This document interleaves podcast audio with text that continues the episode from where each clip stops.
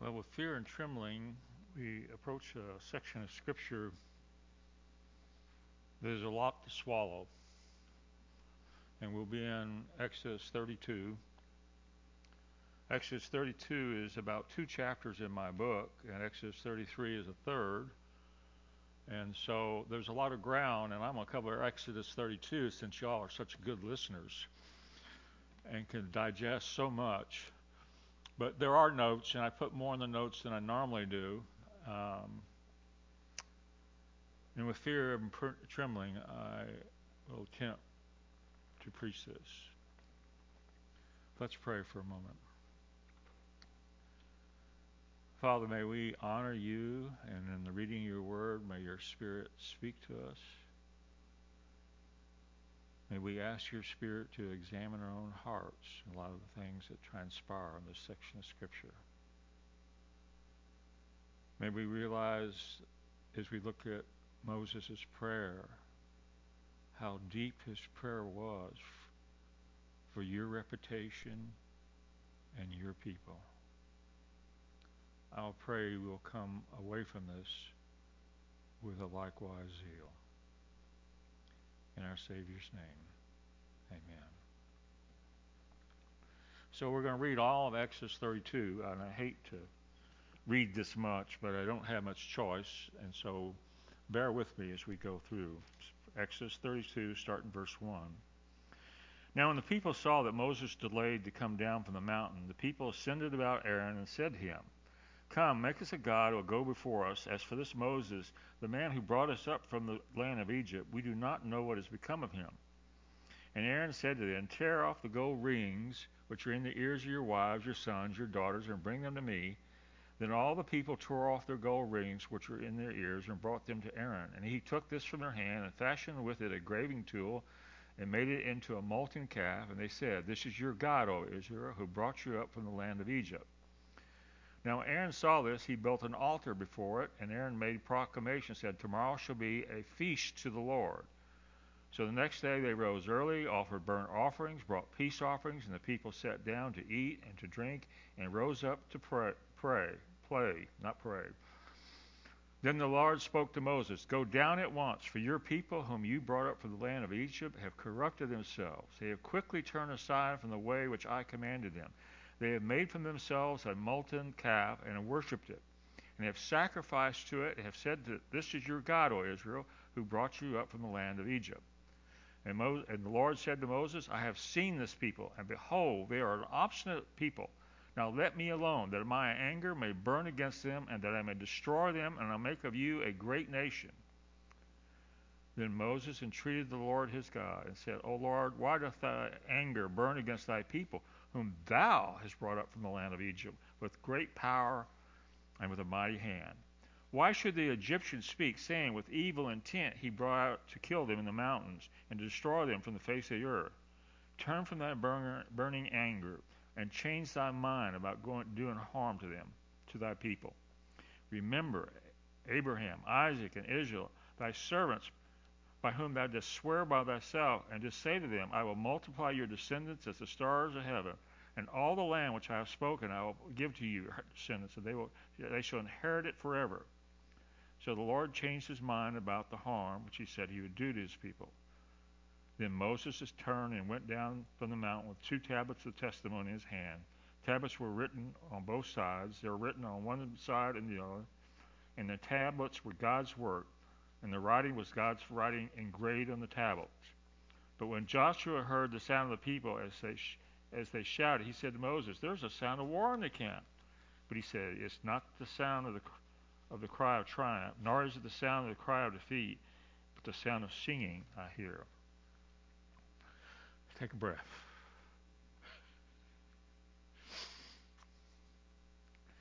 Most of the time, that's where people sort of stop but we're going to go further, and we have more to go. And it came about as soon as Moses came near the camp that he saw the calf and the dancing, Moses' anger burned, and he threw the tablets from his hand and shattered them at the foot of the mountain. And he took the calf which he had made and burned it with fire, ground it into powder, and scattered it over the surface of the water, and made the sons of Israel drink it. Then Moses said to Aaron, What did this people do to you that you brought such great sin upon them?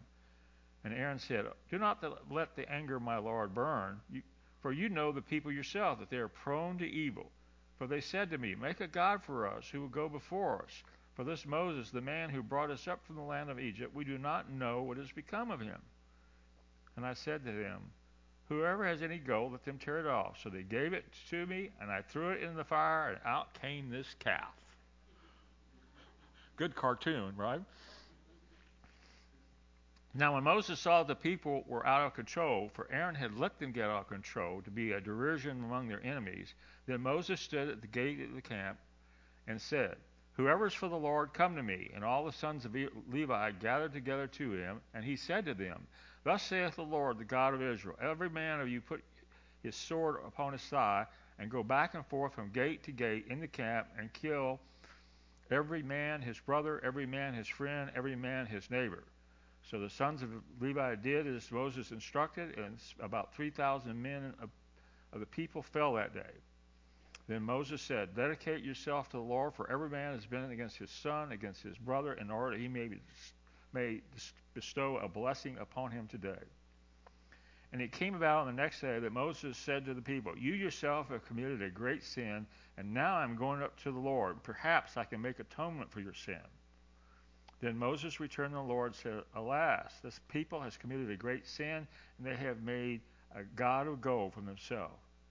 But now, if thou wilt forgive their sin, and if not, please blot me out from thy book which thou hast written. And the Lord said to Moses, Whoever sinned against me, I will blot him out of my book. But go now, lead the people where I told you, before Behold, my angel shall go before you. Nevertheless, in the day when I punish, I will punish them for their sin. Then the Lord smote the people because of what they did with the calf which Aaron had made. This is the fifth test. You remember how we talked about our Numbers 14? The scriptures talk about 10 tests, and we've already talked about four of them. So think of it. The first one was at the Red Sea, crossing the Red Sea. The second one was at Meribah, where the water was bitter. And they threw a tree in it, and it became sweet. And the third one was in the wilderness of sin, where they needed manna, and God provided the manna. And the fourth one, when they had the need of water, God provided water. Moses was instructed to strike the rock, and water came out, and the water was abundant. The scripture said in Psalms, it's, it's almost like ocean flowing out. All four of those tests, God never disciplined his people. But discipline comes on the fifth one, the sixth one, the seventh one, the eighth one, the ninth one, and the tenth one, the ultimate. God is very gracious, very patient. His loving kindness is new every day. But he comes to a limit, and the part of the thing man does not realize there is a limit with God. And so, this particular event that happened in Exodus 32 at the Mount Sinai, Moses was up on the mountain 40 days. You need to understand, it's only been four months since they left Egypt. Four months. They saw four sets of miracles. They saw another 10 in Egypt. 14 miracles. How many people do you know have seen 14 miracles in a short period of time? They did. They did. So Moses goes up to the mountain. And he's up there 40 days. 40 days. And so the people are beginning to think, well, what's the delay of Moses? He should have been down a lot sooner. You know how our expectations get us in trouble every time? We expect it should have been yesterday. And it didn't come to years later. So Moses was delayed. But delays are never an excuse for sin. Never. All delays in your life in a church are purposeful. There is a reason for them. As a college professor, all college professors like to be tenured. They have a job that's safe and so forth. My second job as a professor, they let me go because of my stand for Christ. Could have taken him to court if I'd wanted to. But God had other things in mind. He wanted me to plant a church and preach. That's what I did.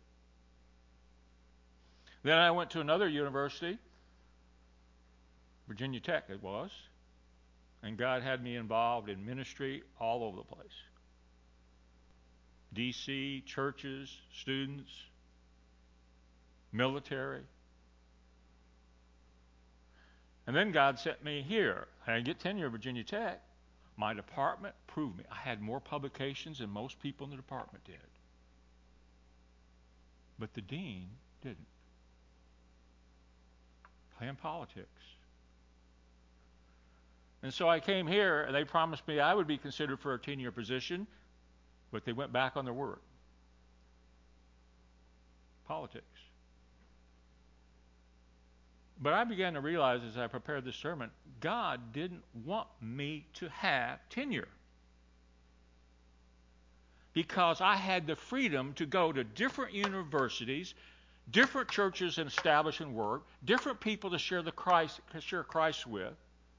I had more opportunity than anybody in a tenure that gets so locked in they can see nothing. It was purposeful. And what fellowship has been through in the last couple of years is purposeful. The delays are of God. You cannot fight them. If you fight them, you're fighting God.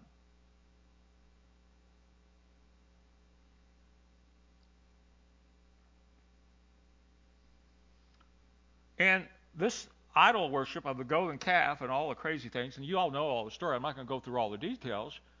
But this probably happened in the last five days of the 40. Think about it. We wait. We, we start have a feeling. Well, I'll wait just. Oh, I can't wait anymore. Like a kid, mom tells the kid, "Oh, you can have a cookie after you've done that work." Ah, and then what's he do? He comes around and gets it another way. Didn't want to wait.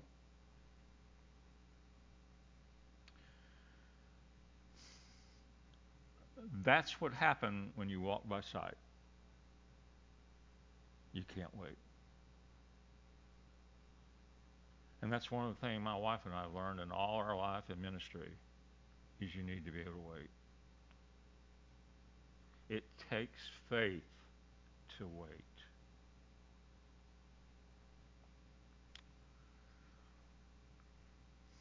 Then we see the defects in Aaron. He sought to please man, not God. That's a dangerous thing to do. He violated the first three commandments of the ten no other gods before me, not make for yourself an idol, not worship or serve them. Didn't take him long.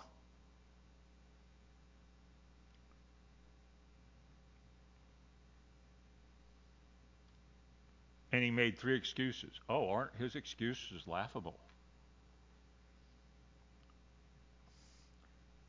He says the people are prone to sin. But we're all prone to sin. That is just human nature. Two year olds and my three year old, three and a half year old grandson, he's prone to sin. We've all come through that. That's what we were made. So we would have to trust God to be able to win the battle against sin. And he says, The people said to me, Make an idol. Says, when do the people dictate what we do for Father? That violated the scriptures. And he says, Whoever has go, give it to me, and I'll throw it into the fire, and out came this calf. All that's a total lie. And I see that all the time. Total lie.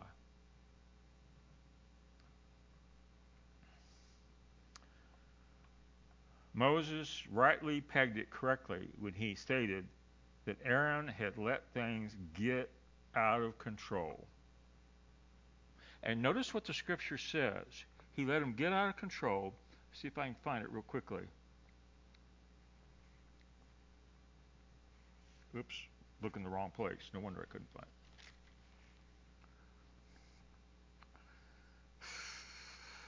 Verse 25. For Aaron let them get out of control to become a to be a derision among our enemies. See, when we profane, profane the name of God by what we say or what we do, we impact, we embolden our enemies.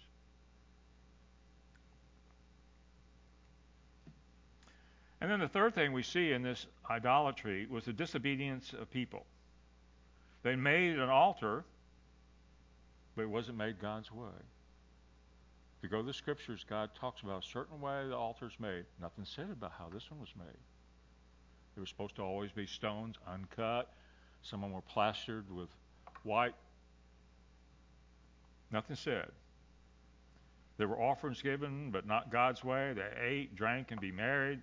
And, and Aaron says, let's have a feast to our God. Well, this wasn't one of the name feast. Everything is violated.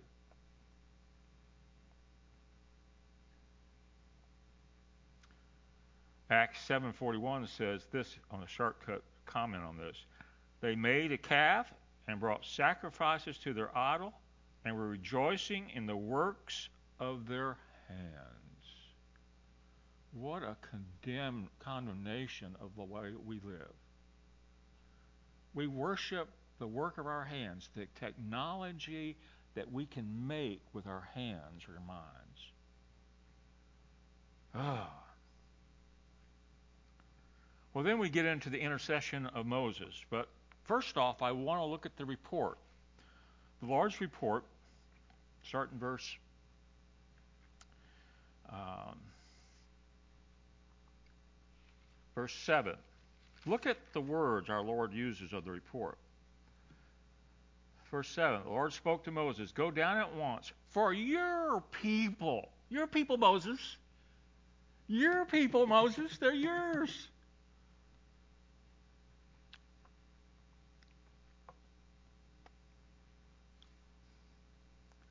which you brought up from the land of Egypt. Notice, God is putting the onus on Moses deliberately.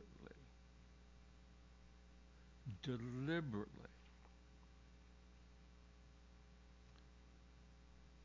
They have quickly turned aside from the way which I commanded them. They've made themselves for themselves a molten calf and worshipped it and, and sacrificed to it and said, This is your God, O Israel, who brought you up from the land of Egypt.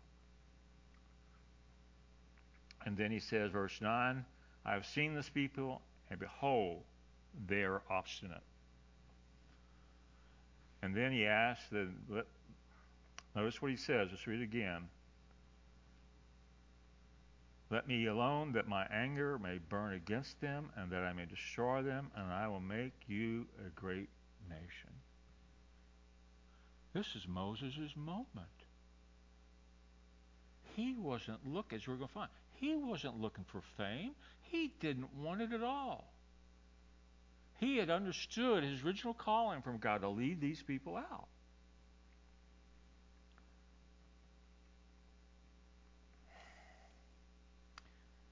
And the response of Moses is phenomenal. Look at his response to Moses, Moses' response to God. Verse 11 Then Moses entreats the Lord his God, Why doth thy anger burn against thy people? They're not mine, they're thy people. Important word. Whom thou hast brought out. Notice what he's saying. God, you're the one who directed me. You're the one who's brought them there. I've just been the vessel you've been using. And that's what any pastor, any man or woman of God needs to realize. We are just God's vessel doing what God has called us to do, no more.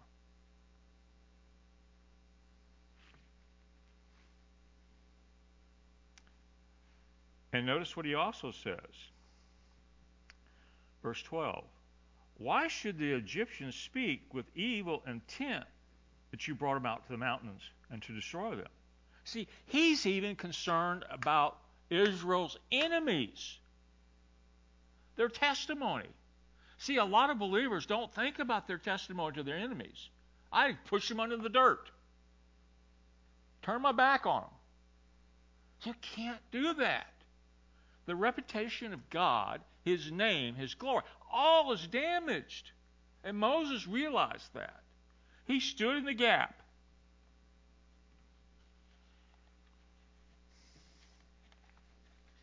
I don't know if I could have done that. But then he does one other thing. Verse 13. Remember Abraham, Isaac, and Israel, thy servants, to whom thou didst swear by thyself, and said to them, I will multiply your descendants as the star of the heaven, and all this land which I have spoken I will give you to your descendants, and so forth. He comes back to the promises of God that he had made to the forefathers.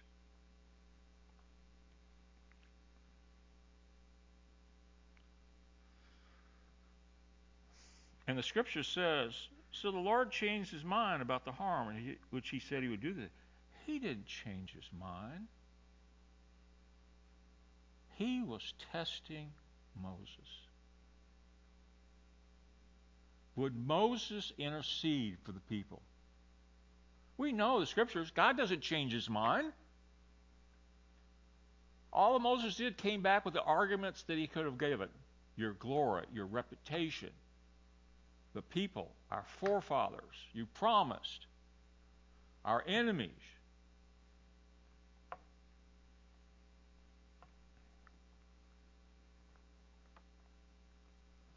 Wow. Well, what's the immediate action of Moses? Well, the tablets are shattered at the foot of the mountain. He picks up Joshua. And what starts strange is Joshua is just a little ways up the mountain. So he picks up Joshua, and Joshua comes along.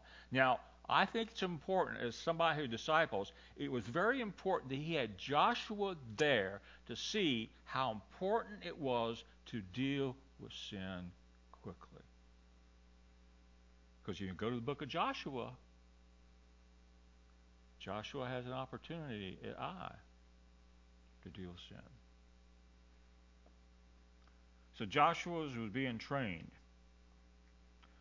And it tells us we have in the scriptures the golden calf was burnt with fire, ground to powder. Now, don't forget that word, ground to powder. I'm going to bring that back around in a minute. Shattered, scattered over the water. There was a water, there was a brook. If you go to Deuteronomy, it talks about a brook coming down the mo- mountain. This powder was thrown in that water. Holy water and the powder.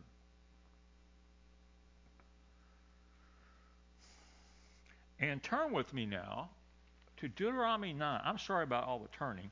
You know, it's Old Testament is not like the New. It's never in one place. You got to search all the places.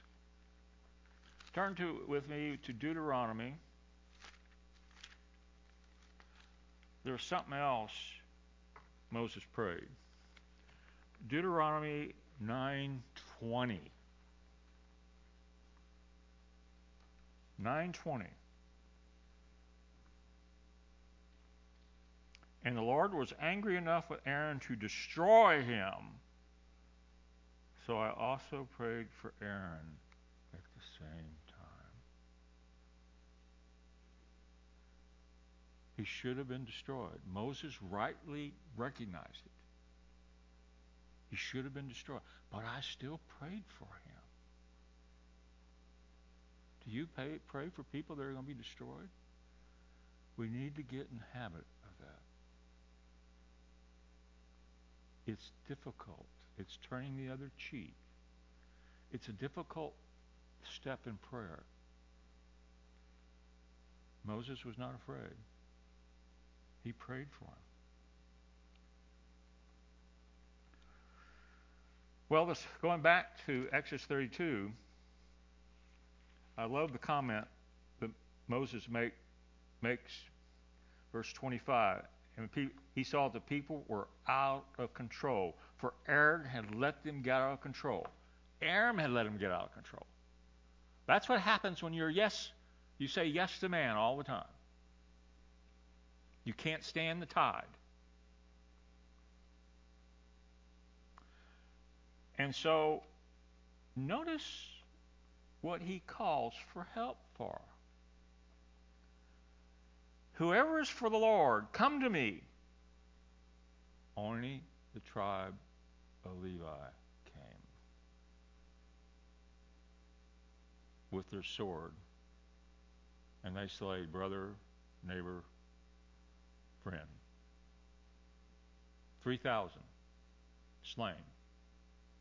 I, I expect they were 3,000 leaders that were in the playing at the idol.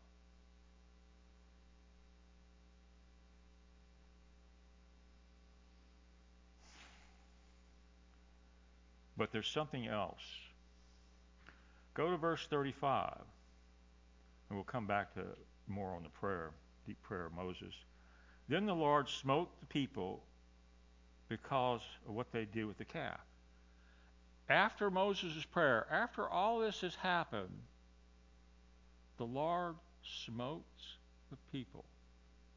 Now, we don't have time to turn there, but when you have time, go and read Numbers 5. Numbers 5. And Numbers 5 delineates, talks about if a woman is unfaithful in a marriage. There was a test to see whether she was faithful. It's called the test of jealousy. And so, what she was to do, she was to go to the tabernacle. They would use holy water that was in the tabernacle. The priest would reach down into the dirt and bring the dirt from the tabernacle and sprinkle it in the water. And then he would write the curses down on the scroll, and he'd wash the curses off into the water and dirt. And the woman was to drink it. If she had not defiled the marriage, she would be no problem. She would be fruitful and had kids and everything. But if she had been unfaithful, her thigh would waste away, she would bloat up and die. God was dealing with the unfaithfulness that they had exposed here in Mount Sinai. A beautiful picture. God smote them. That's what God does. He hates sin.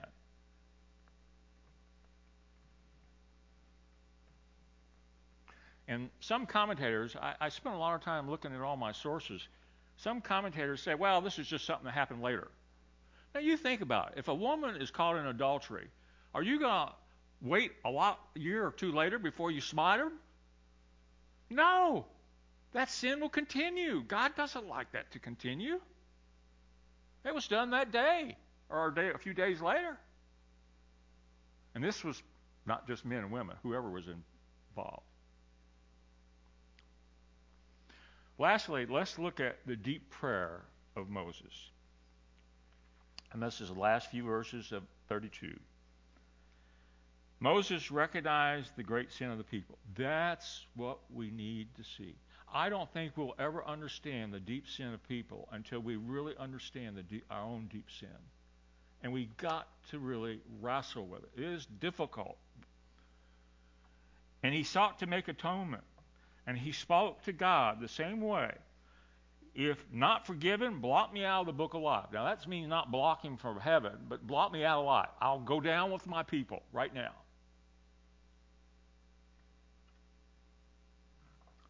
But God says, no, the ones who sin will suffer their consequences. In the same way, he was willing. And if you go and look at Paul's letters in the epistle, he makes that comment. I'm willing to, to, to give myself up for their salvation. Moses had that same heart. He had a shepherd's heart.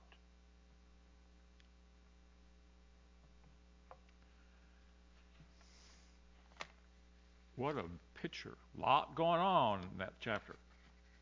All these chapters in, in Exodus are that way. Well, let's look at some of the reflections and our applications.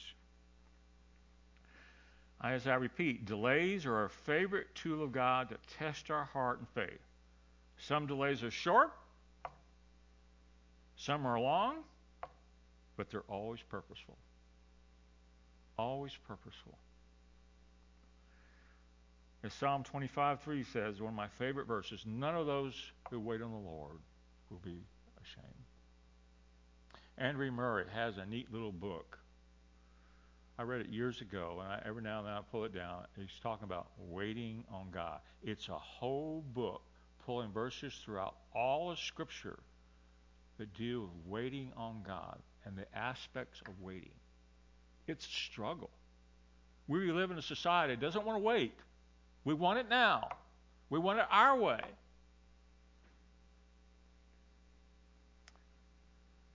Delays are never an excuse for sin, and responses to delay de- reveals weaknesses in character or strong faith.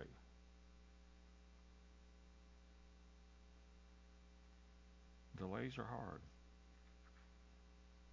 What's interesting in this section of Scripture in Exodus, Numbers, and Deuteronomy, there are lots of delays, there are lots of detours, and so forth.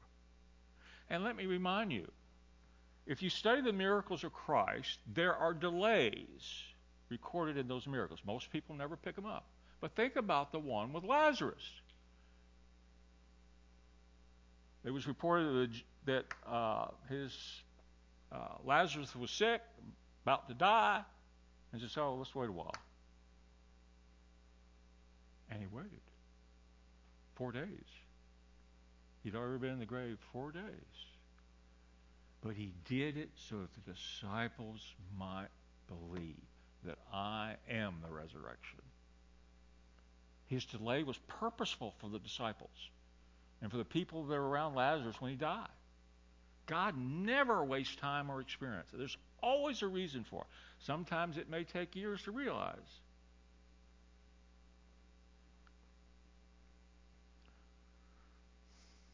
Number two, dealing with sin quickly is critical.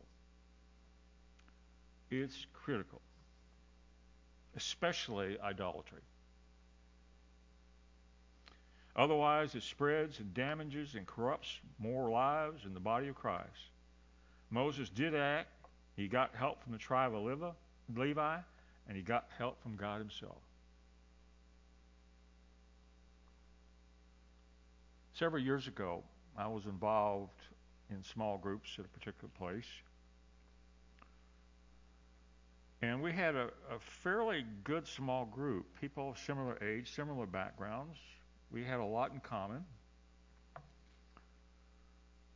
And there was one couple we really particularly liked. We'll call them Kim and Kay.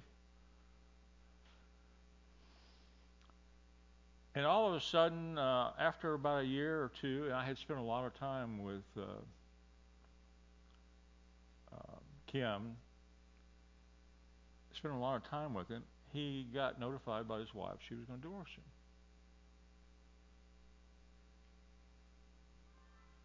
And I said something to the elders.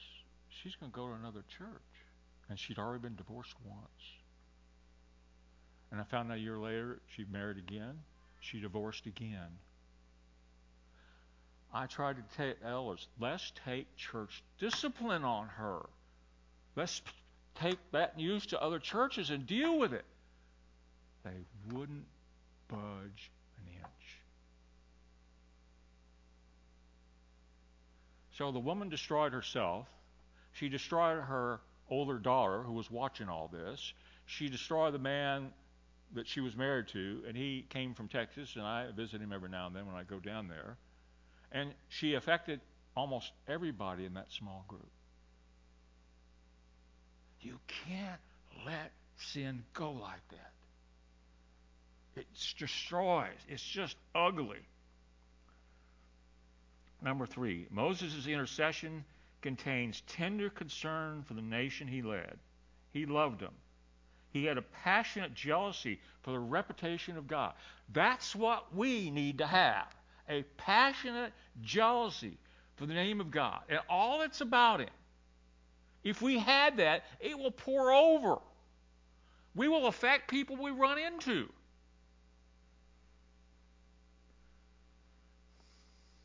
I have a neighbor. I have stories I could tell all day. I'm sorry. I have a neighbor who's rescuing beagles. And if you've ever been around beagles, ugh, got one of the worst barks. And she's got four of them. And she added another one this past December.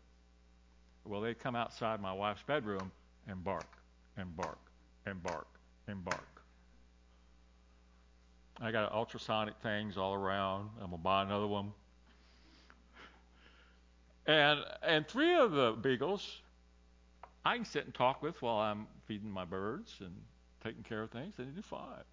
But we got rabbits, we got possums, we got groundhogs, I got turtles. I got everything in my yard. And they bark. And my wife has been the one texting back and forth. I don't like texting late at night. She has nothing else to do. So she texts back and forth at night. And she texts her, We can't live with this. We can't even come out the door. I turn the light off when I go feed the foxes and the cats and I, so the dogs won't see me. I try to tiptoe. They still hear me.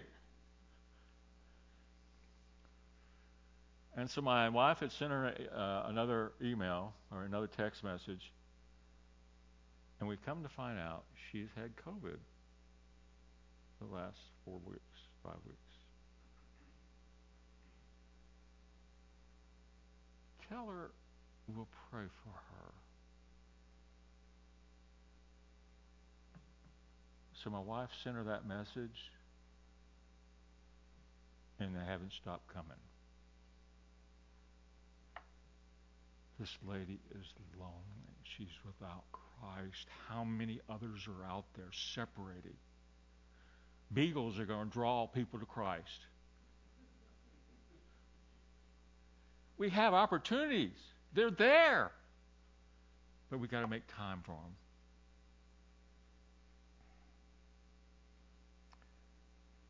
And what's neat about Moses, he had deep love for one individual, and that was Aaron. He loved an individual. In the midst of all the chaos, he still loved an individual, his brother. And he remembered the promises of his forefathers. We can never understand the urgency of intercession until we can see sin from God's perspective. Moses was willing to stand or fall with his people without any gain for self. That's what it's got to be. That's why I have filled in here. I see, I'm looking for no gain for myself. I, I want to see God exalted, God's word preached. I want nothing else. I want you to see you all continue press in that direction. Number four. Well, let's number four. Idols are substitute gods that create bondage, that consume resources, that inevitably involve self centeredness, self inflation, self deception. They're destructive. Jeremiah 11:13 says, "For your gods are as many as your cities." Think about it. Think about it. Here are some idols that are real strange, but they're horrible. We can worship bitterness and try to control people with bitterness.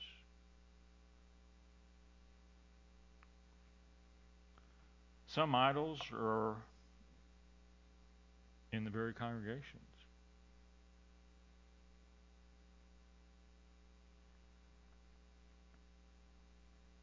The Pharisees had an idol. The idol was keeping all the rules so they could control. And remember what Jesus said? Oh, and they kept adding a little more.